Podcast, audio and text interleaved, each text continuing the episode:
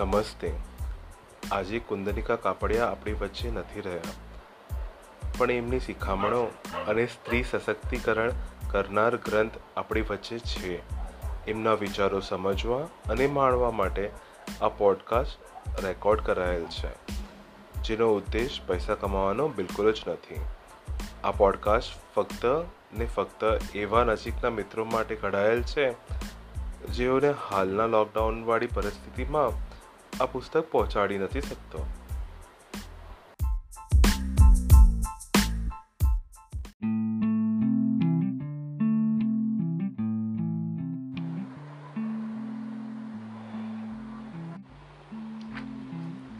માતૃભાષા હોવા છતાં ઘણા વર્ષો પછી આજે ગુજરાતી પુસ્તક વાંચું છું.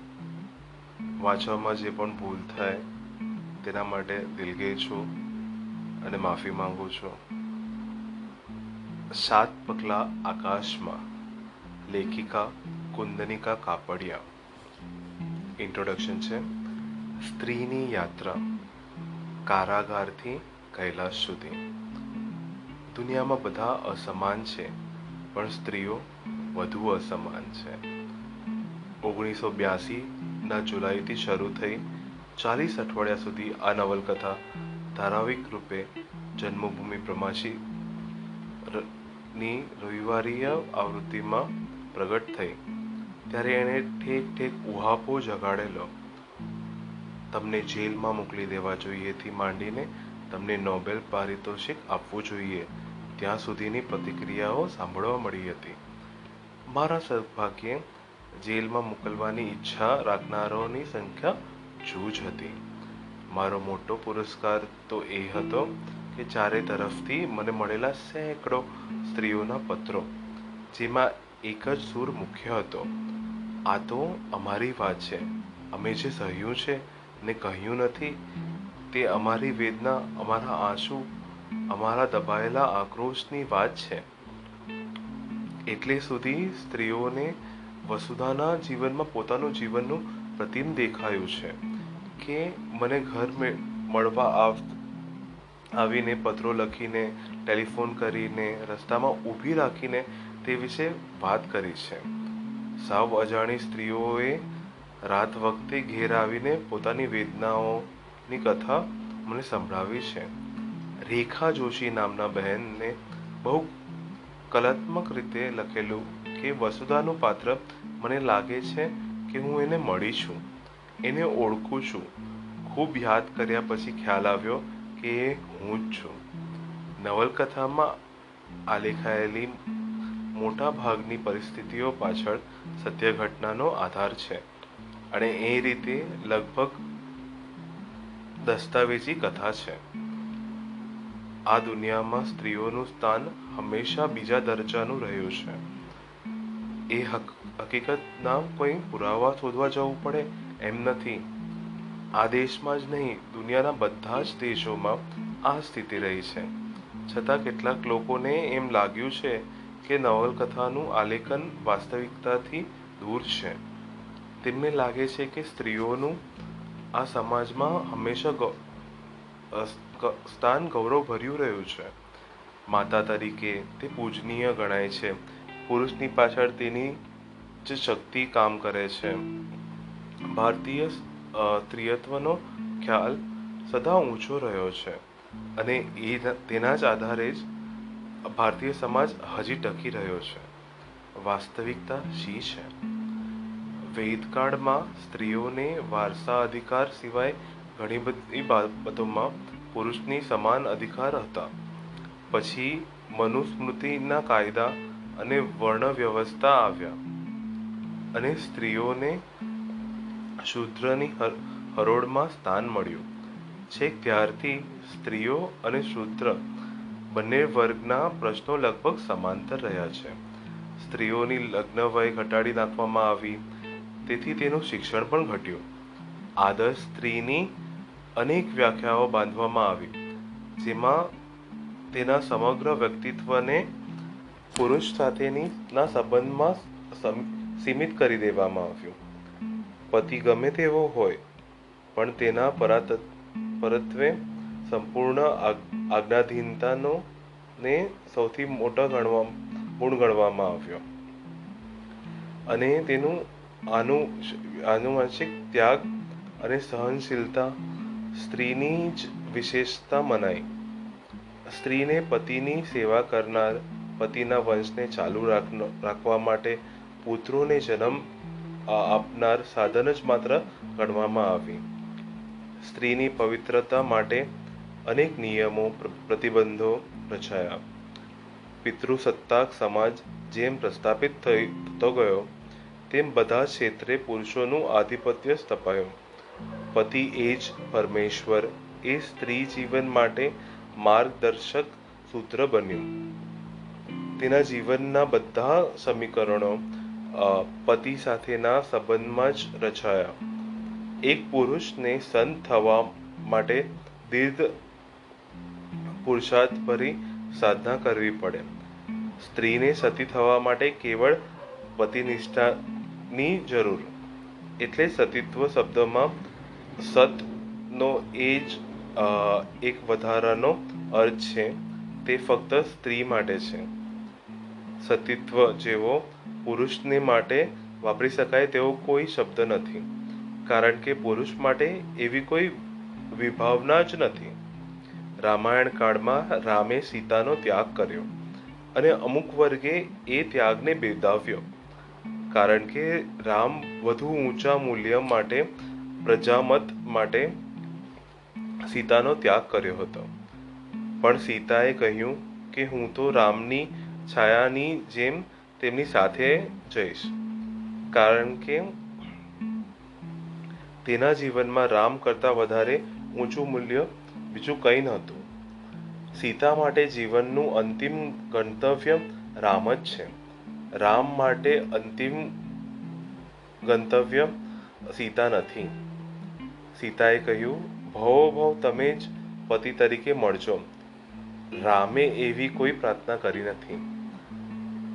પિતા માટે રામે રાજ્ય ત્યજી વનવાસ લીધો હતો. પત્ની માટે તે રાજ્ય ત્યજીને વનવાસમાં સાથે જઈ શક્યા નહોતા. મહાભારતની વાત જોઈએ, યુધિષ્ઠિર દ્રૌપદીને ધ્રુતમાં હારી ગયા.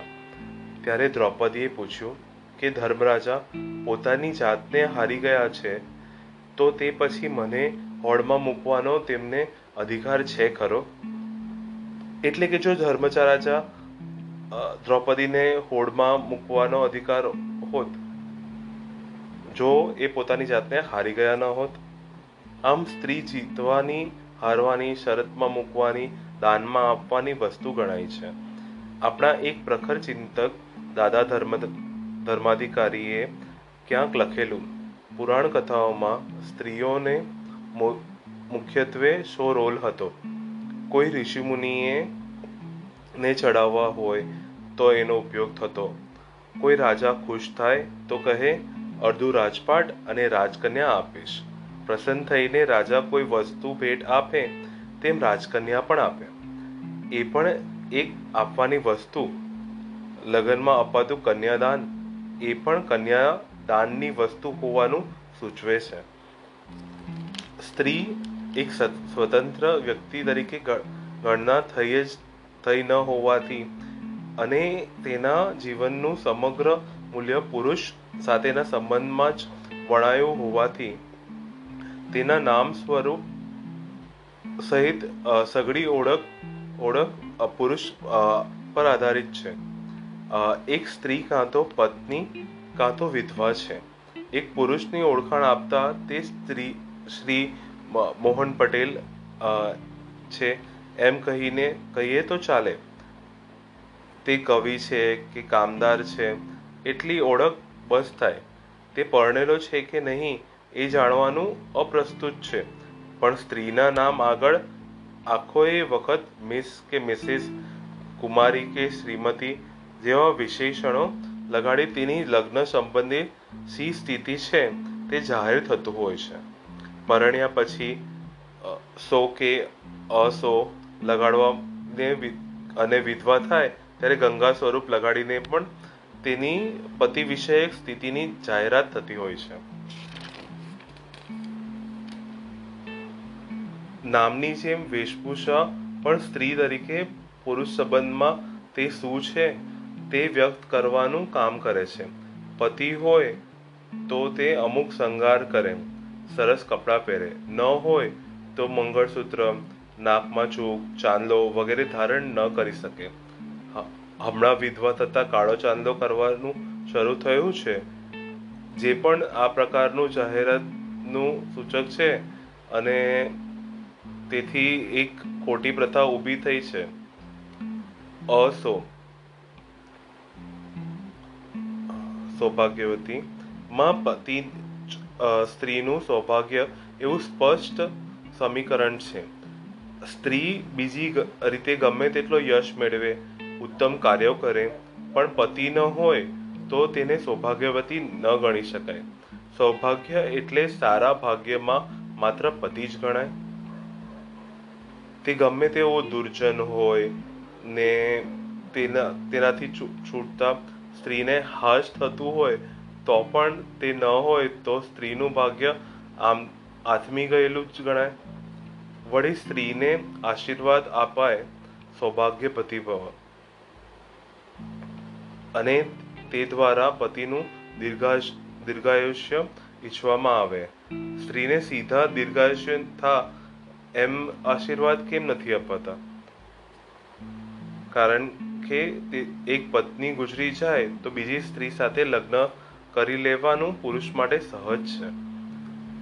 જે લોકો ભારતીય સ્ત્રીની પ્રતિમાને ઊંચા આસ, આસને બેસાડી તેમાં, તેના ભણી અહોભાવથી જુએ છે.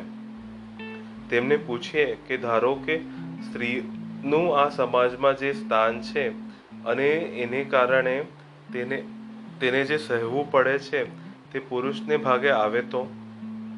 ધારો કે પુરુષને લગ્ન કરતા વેત મા બાપથી વિખોટા પડવું, પડવાનું આવે તો? નાનપણથી પુરુષના મનમાં એક જ થસાવતું રહે કે પરણીને સ્ત્રી સાથે મેળપૂર્વક જીવવું અને સાસરિયાની સેવા કરવી. એ જ તેના જીવનનું લક્ષ્ય છે તો?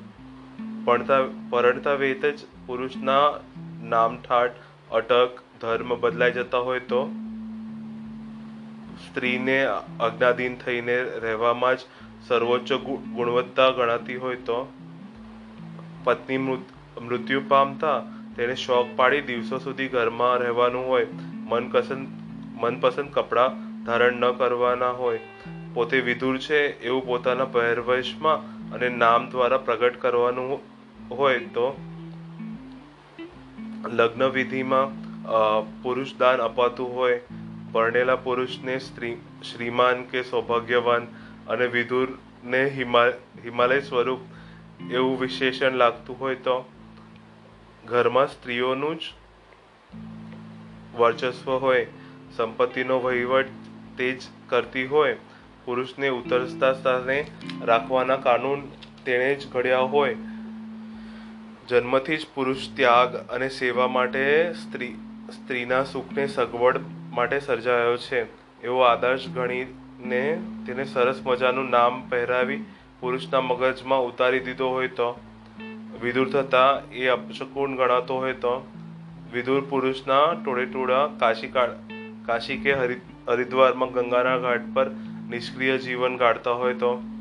અથવા એ ફરી પરાણે, અથવા તે ફરી પરણે, જેટલી વાર પરણે, તેટલી વાર નામ અટક બદલાતા રહેતા હોય તો.